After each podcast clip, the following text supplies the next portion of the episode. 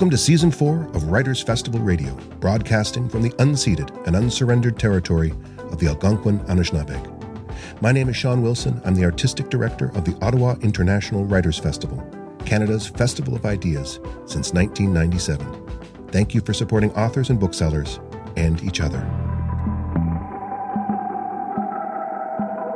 Today's episode of Writers Festival Radio is hosted by the festival's Neil Wilson, director of our Republic of Childhood Youth Literacy and Self Expression program. He spotlights Jamila at the End of the World by Palestinian Canadian author, essayist, arts journalist, and activist Mary Lou Zeitoun. Her previous novel, 13, was the YA winner of the New England Book Festival Award, and she divides her time between Toronto and Ottawa. When electricity overconsumption during a summer heatwave causes a citywide blackout, Jamila's eco anxiety kicks into high gear after years of doom scrolling and being inundated by warnings of a looming climate change catastrophe. She knows this is it the end for the planet and life as she knows it. So, why is no one in her family taking her plans to save them by converting the garage into a bunker seriously? Is it really up to Jamila to save the world on her own? We'll begin with a taste of the prose, followed by their conversation. My name is Jamila Mansour, and I need to do something because climate change.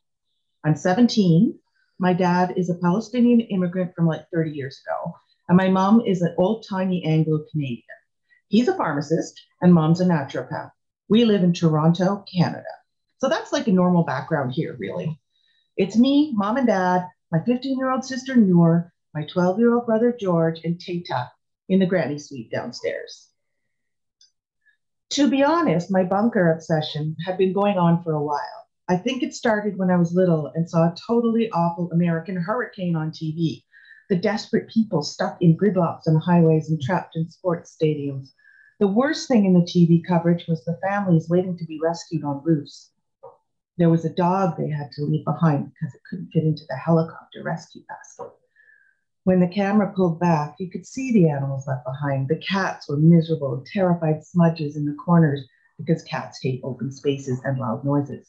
That's what got me. I think I have PTSD from seeing the people on the roofs and the pets dying. So I just need to build I just needed to build a safe place to prepare and protect my family in case of climate disaster. Sure, people like my sister Noor go to protests and marches all the time. But what's the point of marches? People have been marching since the 80s, and the climate's like worse now. In fact, I don't even see the point of going to university. I'd rather spend my time doing something useful. By the time I got my basic general BA, because my math scores were so bad, even though I love science, I couldn't go into science, the world would have imploded into anarchic city states run by militia because, hello, climate change. I figured I could just use the time to convert the garage into an off the grid tiny house, a bunker, really. In case you didn't know, a bunker is a doom room, a safe space, a place where you store food, water, and even weapons. I was also going to find a way to get a generator. We were in a terrible heat wave when I first inspected the garage for bunker possibilities. I went out back and pulled on its side door. It stuck at first, then popped open. A waft of mildewy air hit my face as I looked around. I saw an elliptical machine and a recumbent exercise bike, which we moved out of the basement when Tata got here. Leaning against a full length craft mirror was a half roll of carpet. In the middle was a green, big green painted dresser with a black garbage bag squatting on top of it, half open and spilling baby clothes. I opened a dresser drawer. It was empty except for a scattering of mice poop. The space was about 10 by 14 feet. The cinder block element was good. You could do a lot with cinder blocks. They're good for insulation, are fireproof, and are easy to paint. Yes, this would make an excellent bunker. I slowly turned. One wall was lined with rickety shelves full of plastic bins. Our leaking fiberglass canoe hung from the ceiling. I'd have to save that in case of a flood. Past the jumble of busted bikes by the door was an entire shelf filled with broken coffee makers, lamps, and even ashtrays for when mom used to smoke. I could work with this. No one was using the garage anyway. Mom and dad never parked the car in it because the alley leading up to it was too narrow. So the garage was always used as, let's face it, a dumping ground. Mom had painted the wall that faced the backyard, bright blue with a fake window, complete with a flower box, which looked totally pathetic and not cheerful. I approached mom and dad at breakfast. CBC radio was muttering in the background as always. Mom was having her protein shake with organic blueberries, organic whey protein, and flaxseed oil. She was all about clean eating and crystals, and she bleached her hair. I'm just saying, even though she was a vegetarian naturopath, she put purple streaks in her hair that, I like to remind her, required a highly toxic bleaching process first. Dad was eating za'atar, dipping pieces of pita into the dried herbal mixture of thyme, sumac, and sesame seeds. He was very picky about his za'atar, buying only Palestinian brands and even scoffing at the Lebanese and Syrian formulas. That's a pretty mild guy, but if you want to make him mad, show him an Israeli an Israeli fusion restaurant menu that lists za'atar or any Palestinian food as Israeli cuisine. Woo! He'll like yell at the manager. Otherwise, we are not very political. We are Christian Arabs, which is really annoying because nobody thinks that's a thing. It's Jesus of Nazareth, not Dublin. Jeez. Uncle Gabriel always says the angry mob isn't going to stop to ask this difference when we come up against Islamophobia. Aunt Lily, who writes a lifestyle blog for the Globe and Mail, agrees. She gets a lot of snooty readers who are surprised she is sophisticated, so sophisticated and Palestinian. The most we ever do Palestinian wise is go to folk dances at the Arab Center, eat Arabic food, and lately translate for and volunteer with the Syrian refugees. Okay, we go to the Toronto Palestinian Film Festival every fall too, it's true. Sometimes my grandmother, who lives downstairs, cries because she remembers things from the old country. Anyway, I am not political that way. My best friend Vivian and I never talk about it, and she's Jewish. I mean, she has birthright and goes to Israel every year. So when she goes for vacation, we always give her things to give to my great aunts in Haifa. Oh, that's that's a wonderful read. Let's continue. I know there's there's a lot of I- issues in the book, um, Palestine mm. being one. However, let's. I, would like to continue um, on the uh, the clearly. You know, I, I don't know if Jamila does have PTSD, but she is so mm-hmm. like, like like many young people and and older people, but especially kids or teenagers her age and younger, we're hearing more and more that this climate catastrophe is really playing havoc with their minds. Yeah. And um, my godsons and my nieces, all since they were, you know, 12, 13 years old, sleepless nights, terrified of climate change. And this is obviously, was this the main reason why you? Yeah. Um, yeah. The main reason was to talk about climate change. And the sneaky underneath reason was to have a Palestinian feminist girl without making a big fuss about it, like just as if she was Italian or a boy, she can say and do what she wants, you know? Mm-hmm. I wanted to, that's why it's uh, so, it feels so issue heavy, but it isn't really because it's not that big a deal. And I'm hoping someday that in my heart, what I really wanted to do was get people to say Palestinian in a normal voice. Yeah, yeah. There's definitely undertones here. Uh, you know, people in the neighborhood, it seems, uh, are surprised that being a Palestinian also can mean being sophisticated and literate and, you know, really mm-hmm.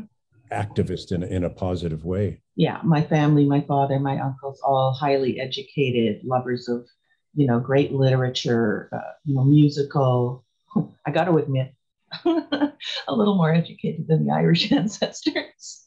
Oh, oh yeah, a lot more. You know, it's like it's like India. The British colonialism of Palestine also brought with it the uh, emphasis on Greek and Latin and classical education, and then there's the Arab poetry, love of poetry, and the love of music, and we don't see that. And Palestinians are tired of being seen as either oppressed women or terrorists and it's just um, I went to the uh, the the support uh, for Gaza rally, a small rally at uh, Nelson Mandela Square. Mandela was a hero of my dad, and um, it's still shocking for me to see people who look like no one knows what a Palestinian looks like because we're not represented in the media at all. So it was it was nice. Yeah. So I, I, I just want us, us to be less demonized. Well, you know, that's, I guess we're jumping right into, you know, climate change, but also you, in your acknowledgments, I was very uh, touched um, with your acknowledgments. You, you, you say, I'd like to acknowledge the young people yeah. protesting and educating us. Oh, yeah.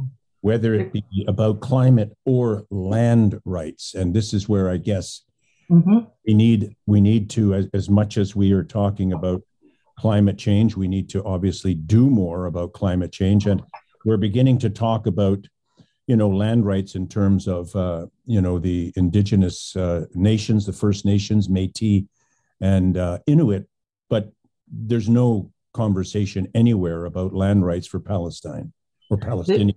It's interesting because um, Lee Maracle, the indigenous novelist and just basically a badass, who sadly died last year, um, I thank her as well. And I conferred with her several times about how the indigenous people of Canada are working with Palestinian indigenous artists and that they consider Palestinians an indigenous people.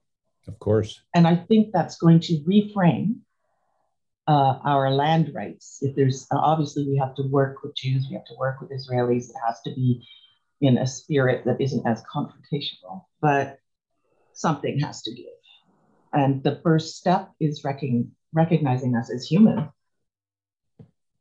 which yeah. I'm sure the Israelis would agree with.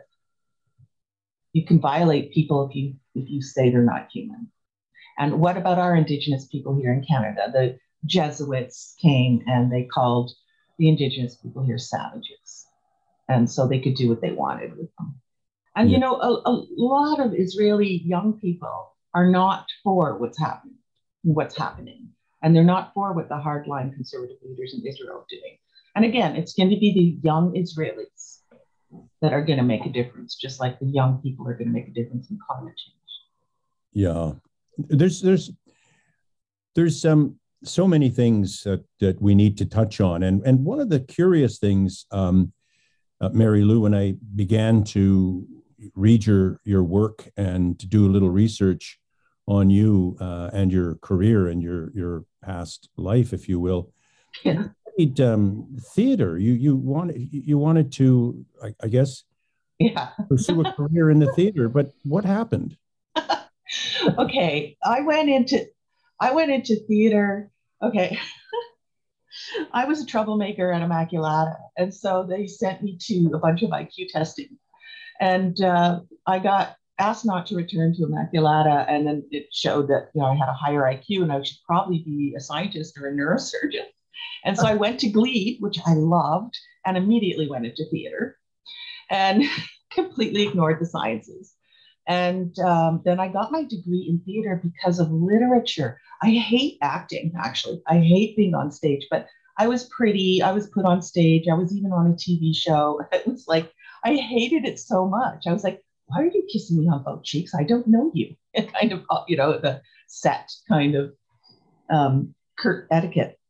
And what I wanted was Oscar Wilde, George Bernard Shaw, you know, that's what I wanted. I wanted to study that stuff. And then I, I loved Pauline Kael and um, mm. all the critics. So I actually ended up doing a few plays, doing a TV show, but really studying aesthetics and criticism. And I got my degree majoring in aesthetics and criticism, which suits me much better than being an object. You're also um, involved with the disability arts community. Uh, tell us about yeah yeah, about tw- I have a post-viral syndrome, which now would be very similar to long haul COVID. So for about 22 years, I've had um, extreme fatigue, kind of like fibromyalgia.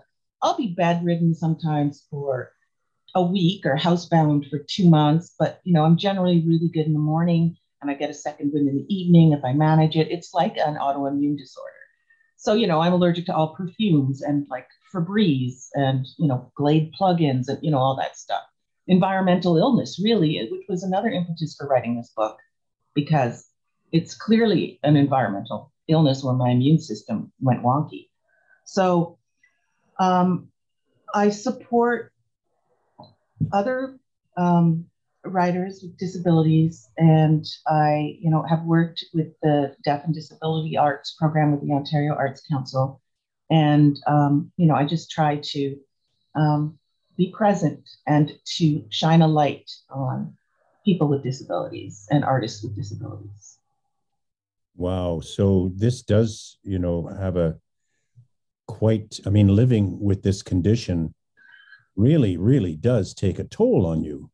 Well, the thing is, like, if you can only like do stuff and your own your brain's only clear in the morning, it like I, I became a writer because I got sick. I was doing arts admin and probably going into television production. I probably would have ended up in television writing, you know, or film or something, documentary filmmaking, which I think was my, you know, when you're a kid, that's what I wanted to be. Um, but I I turned to writing first as a theater critic in Toronto, and um, then a music critic for a national music magazine because I'm an old punk rocker. So um, I uh, turned to writing because I could store uh, this this illness called ME. You store it's like you have a faulty battery, and with writing you can store your energy and then expend it if you're really careful about managing. And writing affords you that. Although we're in very interesting times right now for people with disabilities. The chronic fatigue and the ME community and the MS community are going, we've been asking you to let us work remotely for decades and now people have more access to jobs. So I'm, I'm curious to see what I'm going to do, like maybe work for an arts council, do something like that. Something I could not have done on a nine to five, five day a week situation. Wow, that's interesting. That's yeah, it, very yeah. interesting. Yeah, the uh, long haul COVID people are going to have to be accommodated into the workforce. You know, um, yeah. You're listening to Writers Festival Radio. As always, I want to thank you for listening and for supporting authors and booksellers through these difficult times. Our official bookseller is Perfect Books on Elgin Street, and wherever you are right now, there's an independent bookseller nearby who would be more than happy to sell you some great books. If you enjoy the podcast or any of our virtual programming, please consider making a charitable donation. We can't do this without your support. And now, back to the conversation. Yes. Well, let's let's weave back now to this uh, this uh, this story, Jamila at the end of the world, and so she is not this seventeen year old um, is not at all into marches and, and protests. Um, no, and this diffidence about not being super active is something I see in the young people in my life. I mean, there's there's Greta, over in Europe. And then there's, they're like, I have anxiety. I can't go to a blah, blah, blah. Like, oh my God, I'm not, you know, there's a lot of I have anxiety. I'm not doing this. Like they're very protective about their boundaries. And so I made her like that. But Noor is fearless, your sister. But I do find, like for all the courageous young people, a lot of them are suffering from terrible anxiety.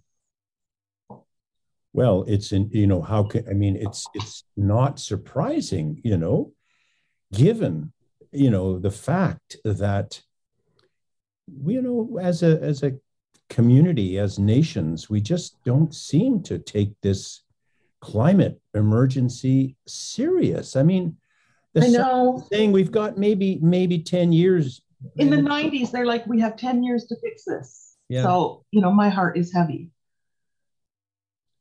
yeah. yeah. Well, in fact, there was one sign. Well, let's let's let's move on to this because, um, but Jamila gets so obsessed on you know building this bunker that she steals her mother's credit card. Yeah. And buys a twenty two hundred dollar generator. and I don't know.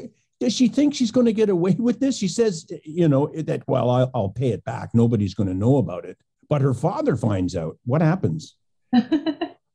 uh, his, the father, who is like a very moral character, uh, Jamila, it's a symptom of her mental illness that she committed fraud. And it's a symptom of her anxiety that she committed fraud. And it's a symptom of how unsafe she felt with her parents because they weren't listening to her about climate change. So she committed fraud. And then the father was like, This is bad character. I'm so disappointed in you. And uh, yeah, he makes her return it. He, he, he, he's more than that. I mean, he, he, I can, I can see him. Yeah. Calling her, you're a thief. Yeah. Like, wow. You yeah. could go to jail for this. Yeah. Yeah. Well, and well, it's she's yeah. young, right? And you yeah. get yourself in trouble when you're young. And sometimes, especially if you're indigenous or a person of color, you go to jail. Uh, when a you know a white kid would. So it's more charged if you're a person of color, and especially if you're Palestinian. You know, you do anything. You you know, you go get a coffee after curfew, and the Israeli people put a 15 year old in jail. So there's that anxiety, right? Oh boy. But also, like, mm-hmm. it's about character. Just uh, the father is deeply disappointed at her lack of character.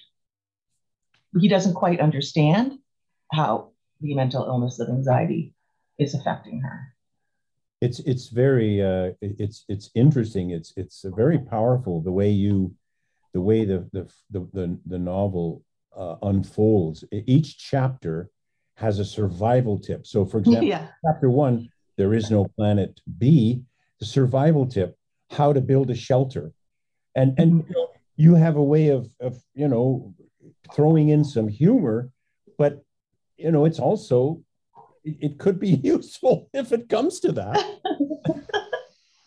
you know, what the heck, you know? Uh, I think survival stuff is great. I have cousins who lived in Wakefield and friends who are like survivalists up there, and um, I know how to canoe if I need to, and I know how to build a fire.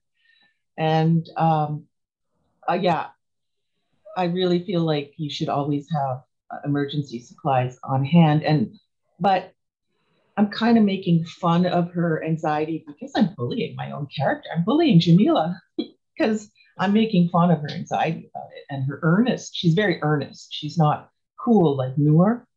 Yeah. So I am sort of making fun of Jamila a little. So Jamila ends up uh, at a protest camp just three quarters yeah. of the way through.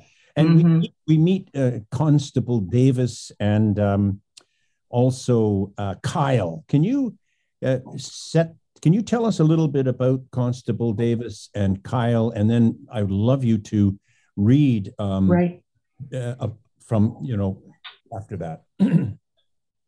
yeah, well, there was a, a, I was in Toronto uh, when I was writing this chapter uh, near Dufferin Grove Park, which had an encampment in it. Yep.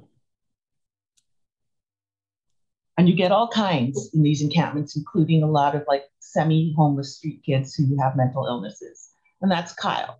And yeah. those guys are very um, susceptible to violence from the police because they're aggravated. And I also wanted to show um, that police could be human. I'm almost like trying to model to the police how to be human. So I deliver.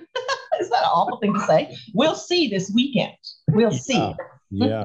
Exactly. Um, they, they certainly did not show very much humanity during the occupation, and they didn't go out of their way. They didn't go out of their way to protect this. I'm in Centretown, Ottawa now. They didn't go out of their way to protect us, and yet, you know, if we we had to be careful, I'd go out and you know talk and engage with the protesters. If we did something wrong, they were threatening to us. So you know, I want to model to the police, kind of like I'm in my school marm phase of life, where I'm like, look, look, gentlemen, you can, you know, ladies and gentlemen, you can behave. And, and uh, so you're not feeling demonized. I wrote a police officer who is mild and is human, and but very good at his job and has restraint. Okay? I don't want to see bad behavior on any of you police.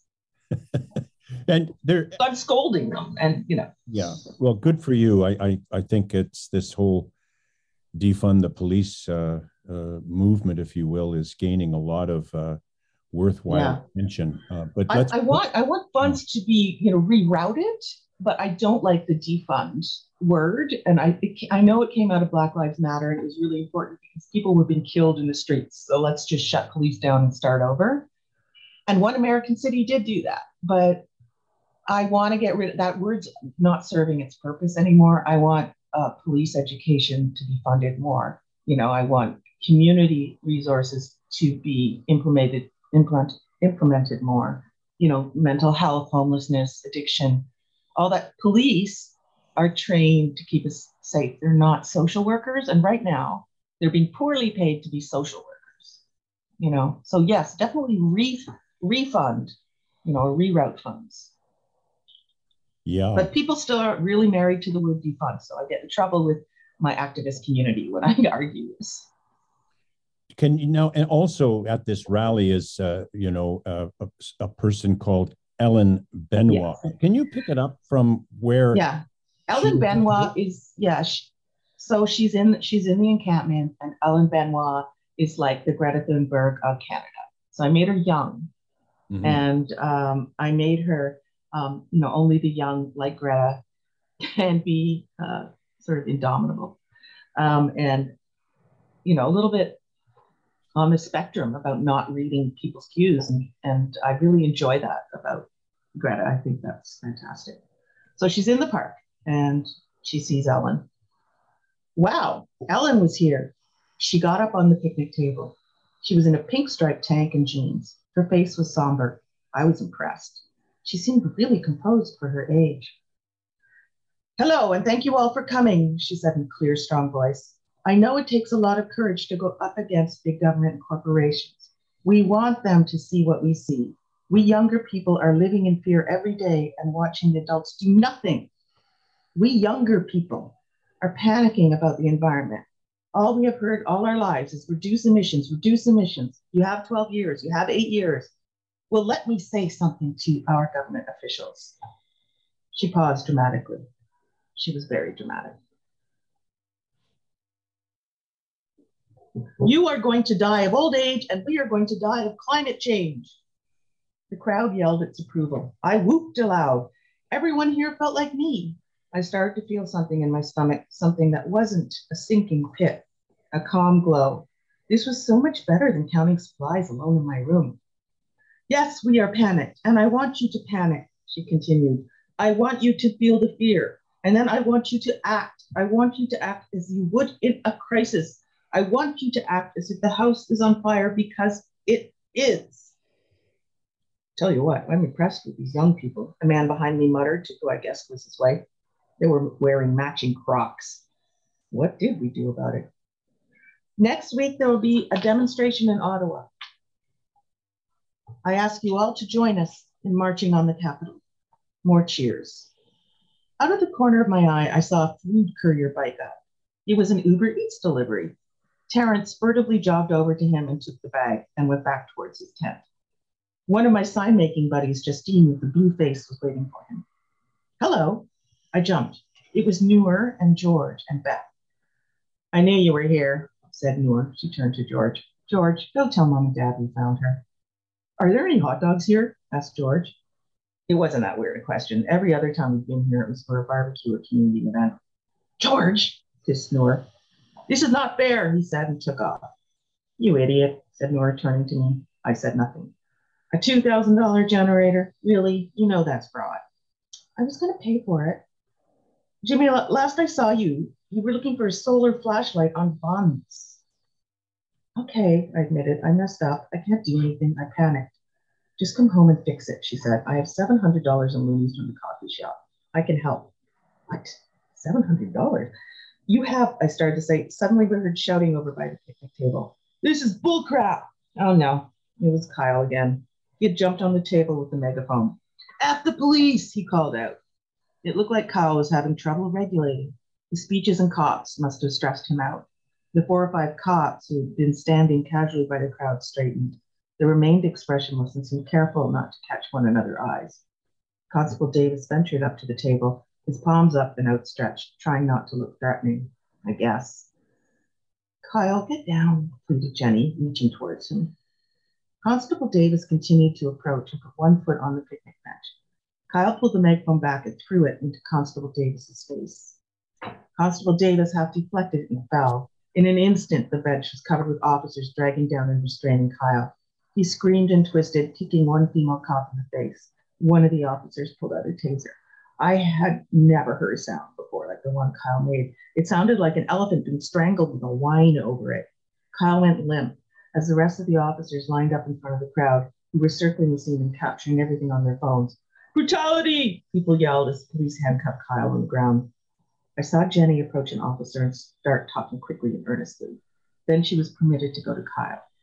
Noor Beth and I stood there the whole time with our hands over our mouths. Ellen Benoit was sobbing and being patted on the back by her mom. Jenny spoke briefly to Constable Davis, then got up on the table. Please peace, peacefully disperse, she said. We have legal counsel in hand. Kyle, he will be all right. Please obey the conditions the police laid out. No campfires and remove the extension cords from the field house. Noor Beth and I couldn't stop looking, but we had retreated to a large tree about 20 feet away from the scene. No one left. About 20 minutes later, there were sirens and paramedics rushed in with a stretcher. Kyle was gently transferred to the stretcher and with Omar by his side, put into a waiting ambulance. Instead of leaving, people started gathering around even more. People were coming into the park. Kyle's arrest must have been posted on social media. News crews started setting up and people started chanting. Some of them already had signs that said Free Kyle and defund the police. Free Kyle! Free Kyle!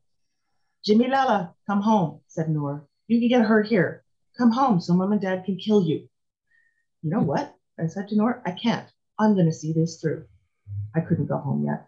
I had joined this group and I wasn't going to be like Terrence the tourist and go home to sleep with things that tough. Yes, I was shaken by Kyle, but this community had taken me in and I wasn't going to hide anymore. In that moment, I decided I was going to donate all my bunker food to the food bank. No, you have been right, I continued. I never do anything. It's all just for me. This time I'm going to do something with everyone. Okay, said Noor, but we're staying too. I gotta go pee, I said. I'll meet you over there. I pointed to where the news crews had sat. Up. It seemed like the calmest area. I walked over to the washroom in the field house. The stench was thick, and three of the four toilets in the muddy stalls were clogged. There was no toilet paper. Thank God for my go bag.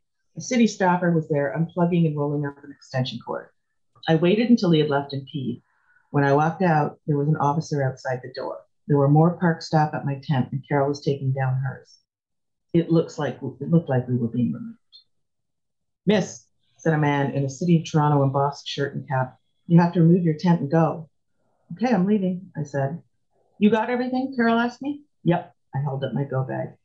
I'll do your tent, she said. It's okay. Thanks. I went over to where the crowd had gathered and was chanting next to the news crews. Several officers with hands full of white zip ties stood side by side. Seeing a news reporter in person was weird. They looked so small compared to how they appeared on screen. This one was wearing false eyelashes and so much foundation it looked three dimensional. But her voice was steady and her back was straight. Jenny was beside her being interviewed. She gave me a thumbs up. City staff are clearing a camp set up by climate change protesters in Dufferin Grove Park, the reporter said. One protester was arrested after uttering threats and assaulting an officer. The reporter gestured, gestured behind her.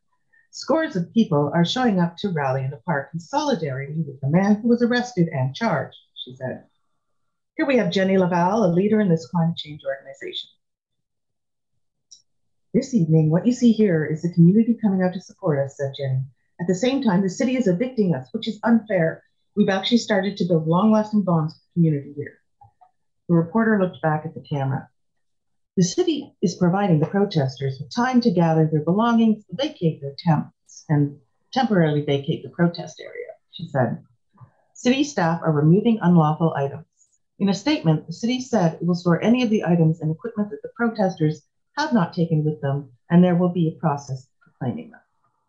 Please vacate the perimeter. Please vacate the perimeter. It was an officer on a megaphone.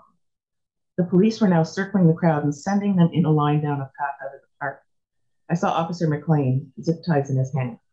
A few protesters calmly sat on the ground. The police, four at a time, would lift them to their feet and zip tie them, leaving them to the curb to sit. I could see their guns. I could see their tasers. The memory of Kyle being tasered was flashing in my mind. Free Kyle! Free Kyle! Free Kyle! The chanting was getting weaker. Jenny went to where people were getting arrested and quietly sat down. I followed.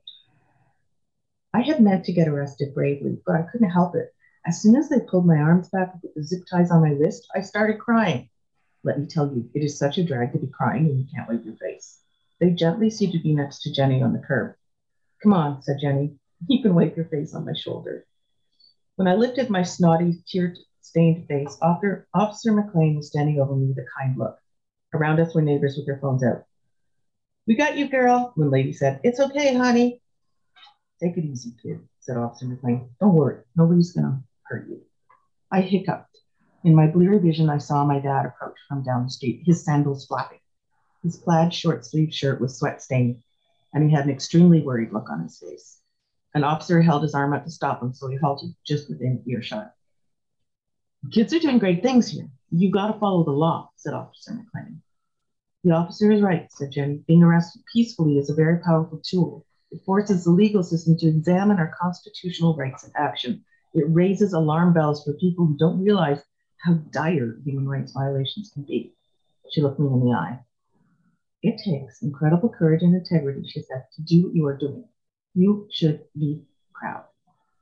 Dad's face relaxed, relaxed a bit and he nodded at me. Don't worry, Habibti. I will be at the station for you. Constable Davis came over and took Officer McLean aside. They spoke quietly for a second, and then Officer McLean turned to me, leaned down, and clipped off my ties. The city of Toronto has dropped all charges, he said. You are free to go. Wow, that's a very emotional ending. I know when I read it for the first I forgot about that. I was like, oh no, this was harsh. Yeah. I mean, she's, you know, her father showing up and seeing, you know, just how committed she was. And it's it's so interesting that this loner um, could find such support being in, in a crowd um, with with you know friendly people and um, it seemed to you know it seemed to help her immensely. She seems to be she seems to have taken a huge step in dealing with her her PTSD and her her, her mental condition. Yeah i think um, community is everything. And uh, one of the when i was reading that uh, by the way, I was I was so struck by how harsh they were on the protesters, and uh, once again, you know, the occupation in Ottawa, where they didn't do anything. But yeah, community is essential, and we are so fractured from community because of COVID right now, and I'm concerned. You know, like I think the human race needs to interact with each other. Uh, you need to find like-minded people. You need to find open, um, generous, and tolerant communities. You know, you don't have to hate the people who aren't like you, but you have to find people who are sort of like you. And um, especially for teenagers, and I don't think Instagram is doing it. No, no, absolutely. You know, we could, Mary Lou, we could go on for another 45 minutes, but we've unfortunately run out of time. I'm looking forward um, to the next book where Jamila may yeah. be going to University of Ottawa, and you know maybe she, you know, anyway. Let's not talk about the future. yeah, well, I'm okay with talking about possible writing things. I like uh, I speak things into existence sometimes. So I'm thinking maybe Jamila is going like she ends the book ends in Ottawa at a protest. Yes, and I feel like such a patsy because it was a calm protest. And then the occupation happened, and I was like, oh, so you know what? I'm going to make her go to the occupation. I'm going to make her go to Ottawa U. She's going to start studying science. She's going to go to the occupation. And then I'm looking forward to what those motorcycle boys have to say to me this weekend. May see you on the street. Thank you so much. Thank you for this book. It's wonderful. Thank you. Was Republic of Childhood director Neil Wilson in conversation with acclaimed YA author Mary Lou Zeitoun about her latest novel, Jamila at the End of the World. Thanks to all our patrons, volunteers, and donors. And thanks to the Government of Canada, the Government of Ontario, the City of Ottawa, the Ontario Arts Council, the Canada Council for the Arts, Ottawa Public Library, Carleton University, and CBC for their ongoing support.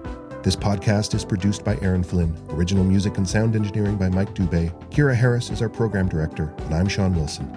Thank you for listening.